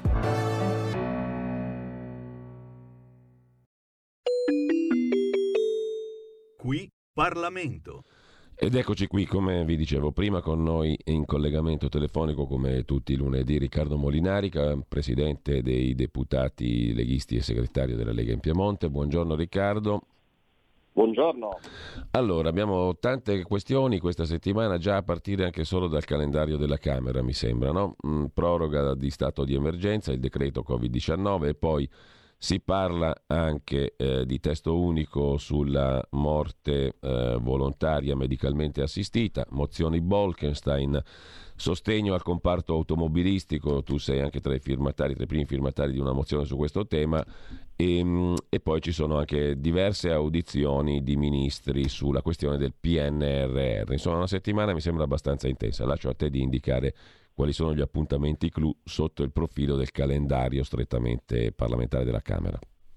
Beh, sicuramente è importante il tema della mozione Bolkestein perché insomma, sappiamo quali sono le posizioni della Lega e quali sono diciamo, le conseguenze eh, di un'applicazione della direttiva su alcuni comparti, in particolare quello dei balneari, ma pensiamo anche alle concessioni degli ambulanti e sappiamo che questa è una battaglia storica nostra, quindi insomma sarà una discussione politicamente rilevante. Poi c'è il tema del, dello stato di emergenza del Green Pass che è fondamentalmente la conversione delle norme che sono già in vigore, eh, dove però cercheremo, come si è fatto al Senato, di incidere sul provvedimento e di cambiare alcune cose. Ad esempio una battaglia che faremo sarà quella di cercare di mettere in legge che eh, con la fine dello stato di emergenza il 31 di marzo eh, finisca l'utilizzo del Green Pass. Quindi insomma questo diciamo che sarà il tema politicamente più rilevante di questa, di questa discussione. Poi c'è la mozione, la mia prima firma sul settore dell'automotive, ho letto anche un'intervista del ministro Giorgetti sì. a riguardo perché l'emergenza è veramente un'emergenza importante, non so se sarà il tempo di discutere questa settimana perché c'è tanta carne al fuoco, c'è anche poi la legge sul fine vita e anche quella insomma diciamo che è un testo molto controverso e complicato, quindi non so se alla fine riusciremo a trattare tutti questi argomenti perché credo che il decreto prenderà il grosso del tempo. E intanto c'è poi il lavoro nelle commissioni, si parte oggi con le votazioni su mille proroghe che sarà il prossimo decreto importante. Per quanto concerne il Super Green Pass per gli ultra cinquantenni, per i lavoratori pubblici e privati, autonomi, professionisti inclusi che hanno più di 50 anni di età, da domani non è un controsenso dire stiamo riaprendo e introdurre invece una misura così rigida, così pesante? Beh, eh, il Super Green Pass diciamo che purtroppo appunto eh, si converte ora al decreto ma diciamo che è stata una decisione presa eh, un paio di cioè, insomma, qualche, qualche, settimana fa. E, eh, diciamo che la questione è un'altra dal mio punto di vista, nel senso nel momento in cui si è deciso che ci sia l'obbligo vaccinale sopra una certa fascia di età, e quindi diciamo che lo Stato eh, si è preso la responsabilità di dire che ritiene quella fascia di popolazione a rischio e quindi per quella fascia prevede l'obbligo, eh, viene meno dal mio punto di vista aggiungere tutta una serie di altre limitazioni, appunto per esempio il Green Pass o i provvedimenti che sono stati fatti dopo sulle tabaccherie, sulle concessionarie d'auto, sui supermercati, perché nel momento in cui si prende una decisione si dice ok, sopra una certa età c'è l'obbligo e per gli altri voglio dire a un certo punto con il 91% di vaccinati il Green Pass diventa semplicemente uno strumento di rottura di scatole per gli esercenti e per i cittadini. Eh, quindi io vedo una contraddizione in questo, poi sul fatto che si sia presa questa scelta l'obbligo sopra i cinquantenni, eh, se, se, si ritiene che quella sia la fascia di età a rischio, eh, diciamo che stride il fatto che entri in vigore adesso che la curva è in diminuzione, questo sì. E poi dopo il 15 giugno che succede? quando dovrebbe venir meno l'obbligo anche per gli ultra cinquantenni? Eh, io spero che dal 15 di giugno, anzi io spero già da prima, che dal 31 marzo venga meno il Green Pass e, spero che quindi con una venuta meno del Green Pass si vadano ad allentare tutte quante le altre misure. Fino al 15 giugno è prevista questa sanzione amministrativa di 100 euro, diciamo, per chi non si vaccina sopra i 50 anni. Eh, è chiaro che speriamo che tutto questo, tutte queste limitazioni vengano meno il prima possibile, perché nel momento in cui vengono meno vuol dire che ci siamo lasciati la pandemia alle spalle. Ecco, tu hai citato prima eh, la questione dell'automotive, no? il settore dell'auto di cui ti sei occupato, sei il primo firmatario di una mozione di cui si parla alla Camera questa settimana. Il ministro Giorgetti, in un'intervista che anche tu citavi poco fa al Corriere di ieri, dice a un certo punto stiamo drogando l'edilizia, e la questione è quella del super bonus, di cui tanto si è discusso in questi giorni, e dando soldi ai miliardari per le loro quinte case, senza invece pensare all'industria. Eh, concordi? E che fine fa il super bonus al 110%? Beh, più o meno, con i, 5, Lega... con i 5 Stelle che dicono alla Lega vuole affossarlo per attaccarci e per, e per colpire le imprese. I costruttori da parte loro si dicono parte lesa, il Lance, no? l'associazione dei costruttori. A dire il vero, la Lega questa settimana fuori da Montecitorio ha fatto un flash mob per chiedere la cedibilità del credito per sostenere il 110%. E questo perché? Perché la misura può essere magari anche mh, sbagliata perché dà eh, eh, modo di avere delle distorsioni come è stato provato, perché le truffe ci sono sicuramente state. Però qual è il problema? Che nel momento in cui tu hai fatto investire i cittadini e hai dato una prospettiva, eh, ora noi ci troviamo ad avere famiglie e imprese che sono fuori dalle banche disperate perché non riescono a portare avanti, a portare avanti i lavori senza la civiltà del credito.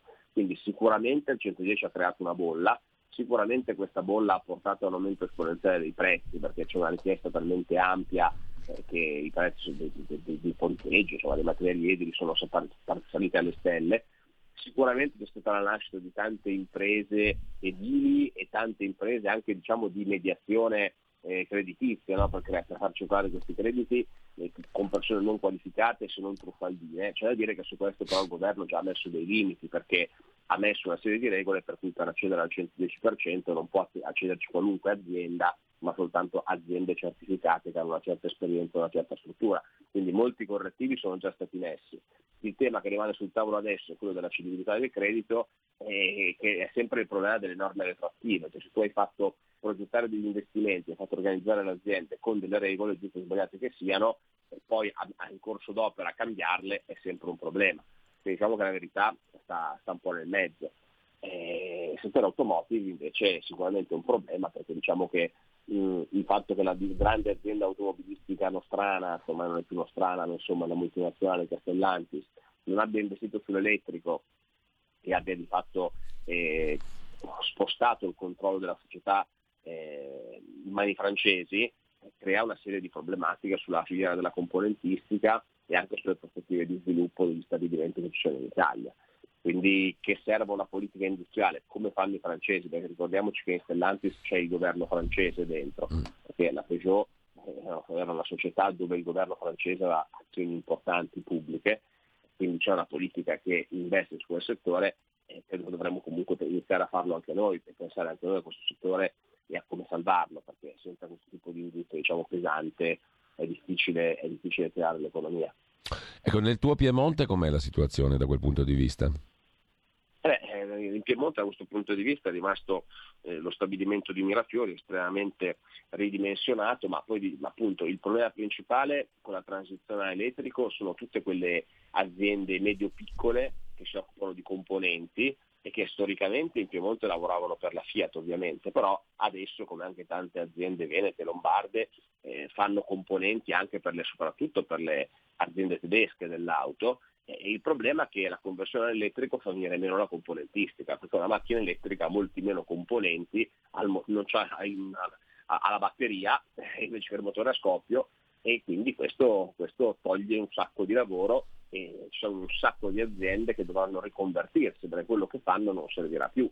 Ecco, allora qui serve una strategia industriale e una prospettiva per riconvertire queste aziende date le scelte politiche che sono state fatte, a meno che non si capisca invece che non tutti potranno permettersi l'auto elettrica e l'auto diciamo, tradizionale dovrà ancora avere spazio, ma eh, le politiche dell'Unione Europea sono molto rigide, cioè prevedono che entro il 2030 di fatto auto normali come le conosciamo adesso non ce ne siano più. Quindi è un momento complicato per quel settore, molto. Altro tema, quello del rincaro dei prezzi dell'energia, luce e gas, sia per le imprese che per i privati cittadini. Eh, la sensazione è quella, la sensazione è che guardando un po' i numeri, che in Italia questo rincaro abbia pesato molto di più che non in altri paesi. Quindi la domanda è per quale motivo? Per quali cause strutturali? E quindi la, eh, l'altra domanda è benissimo stanziare dei soldi per aiutare imprese e cittadini, ma come si fa a risolvere il, problema strutturale che questa vicenda mette in luce? E come mai noi siamo messi peggio degli altri paesi europei? Beh, allora, diciamo che da una parte siamo messi peggio rispetto alla Francia perché abbiamo meno fonti di produzione, non siamo autosufficienti, sì. nel senso che noi l'energia la compriamo, non le produciamo a sufficienza e quindi la compriamo da altri paesi e con l'aumento dei prezzi è evidente che dovendo acquistarla ci costa di più, ci costa di più anche in bolletta. E rispetto alla Germania abbiamo un minimo di vantaggio, abbiamo avuto meno oscillazioni e perché? Perché loro dipendono molto più di noi dall'energia rinnovabile. E c'è un piccolo problema però con l'energia rinnovabile, che con l'eolico e il solare banalmente il giorno che non c'è vento o che c'è qualche nuvola in più si produce meno energia e quindi l'energia costa di più. L'Italia da quel punto di vista eh, è messa un po' meglio perché ha anche fonti di approvvigionamento di gas maggiori rispetto alla Germania, quindi noi abbiamo anche dei canali con l'Algeria che loro non hanno che ci permette di, di diversificare. Ricordiamo che eh, tanto per capire il nocciolo del problema, per colpa dei grillini noi rischiavamo di non avere la TAP. La TAP è il gasdotto sì. che ci porta il gas dall'Azerbaijan. Questo contribuisce ad abbassare le bollette italiane del 10% rispetto agli altri. Ecco, voi pensate se non l'avessimo fatto perché c'era chi si abbracciava agli ulivi, e ora la situazione sarebbe ancora peggiore. Ecco, eh, ora si parla di ripartire a trivellare nell'Adriatico e questo è un altro tema, perché trivellare nel nostro mare, prendere il gas nel nostro mare, eh, ci darebbe un'energia a un costo molto più basso rispetto a comprarla altrove. Ma perché sono interrotte le trivellazioni? Perché il Movimento 5 Stelle era contrario alle trivellazioni. Quindi purtroppo un po' c'è la situazione internazionale, quindi la crisi in Ucraina, eh, il blocco del gas da parte della Russia, le politiche dell'Unione Europea sul green che hanno rallentato gli investimenti sulle materie tradizionali, la, la, la non autosufficienza dell'Italia, un po' ci sono degli elementi strutturali, sì. però un po' ce la siamo cercata anche noi, nel senso che un po' c'è anche un tema di politica nazionale dove dicendo no a tutto e non investendo sulla, sull'energia, alla fine quando si arriva in una crisi ci troviamo qua a chiederci come mai. Eh, uno dei motivi è che se non ci si pensa in tempo a fare, fornirsi di energia ed essere quanto più autosufficienti possibili, poi si dipende dal mercato e dagli altri. Ultimo tema, eh, prima di salutarci, abbiamo proprio un minuto. Eh, questa settimana però è una settimana importante anche per un altro argomento, la giustizia. Il testo di riforma sì. della giustizia va alla Camera in commissione dopodomani. Domani la Corte Costituzionale invece valuta l'ammissibilità dei quesiti referendari sulla giustizia. Lega e Radicali hanno raccolto, ne abbiamo parlati per mesi qui alla radio, e di altri due, eh, eutanasia e cannabis. Il presidente della Corte Giuliano Amato ha detto che bisogna consentire ai cittadini di esprimersi con il referendum, lasciando intendere, presumo che la Corte darà il via libera. Le due strade sono complementari o Beh, ci si affida? Strade... Perché qualcuno vuole più affidarsi al Parlamento, vedi la sinistra, qualcun altro invece dice consentiamo al popolo di esprimersi sui, giudizi, sui quesiti che sono chiari, che conosciamo. Beh, la sinistra vuole affidarsi al Parlamento perché conosce il potere rivoluzionario che avrebbero i quesiti, perché i quesiti sono molto netti e col voto popolare se passassero andrebbero oltre alle mediazioni che un Parlamento come questo porterebbe. La proposta della, del ministro Cartabia è sicuramente migliorativa rispetto alla situazione attuale, però non è risolutiva. Cioè, ad esempio pensiamo al nuovo sistema di elezione del CSM, pensiamo alle nuove regole sui magistrati che hanno ruoli nei ministeri o che scendono in politica, sicuramente migliora qualcosa rispetto ad oggi, ma non è tranchant come diciamo, i nostri quesiti, penso alla separazione delle carriere, penso al sorteggio nel CSM, eh, penso all'abolizione della legge Severino, insomma tutti i quesiti che abbiamo fatto.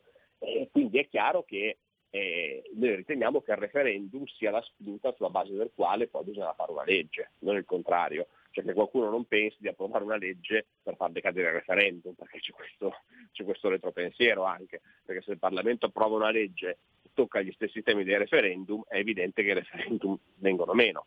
E quindi io credo che bisogna fare il referendum, aspettiamo l'esito del, del vaglio della Corte Costituzionale e vediamo cosa uscirà, perché è vero che il Presidente Amato si è espresso in questo modo, ma abbiamo letto diciamo, sui giornali sì. delle veline di alcuni giudici costituzionali che lasciano intendere altro, quindi eh, vediamo cosa capiterà e, e poi sono la speranza che si possa fare il referendum e poi fare delle leggi conseguenti. Grazie per il momento a Riccardo Molinari, buon lunedì, buona settimana Riccardo, buon lavoro. Grazie a te, un saluto a tutti. Qui Parlamento. Avete ascoltato la rassegna stampa.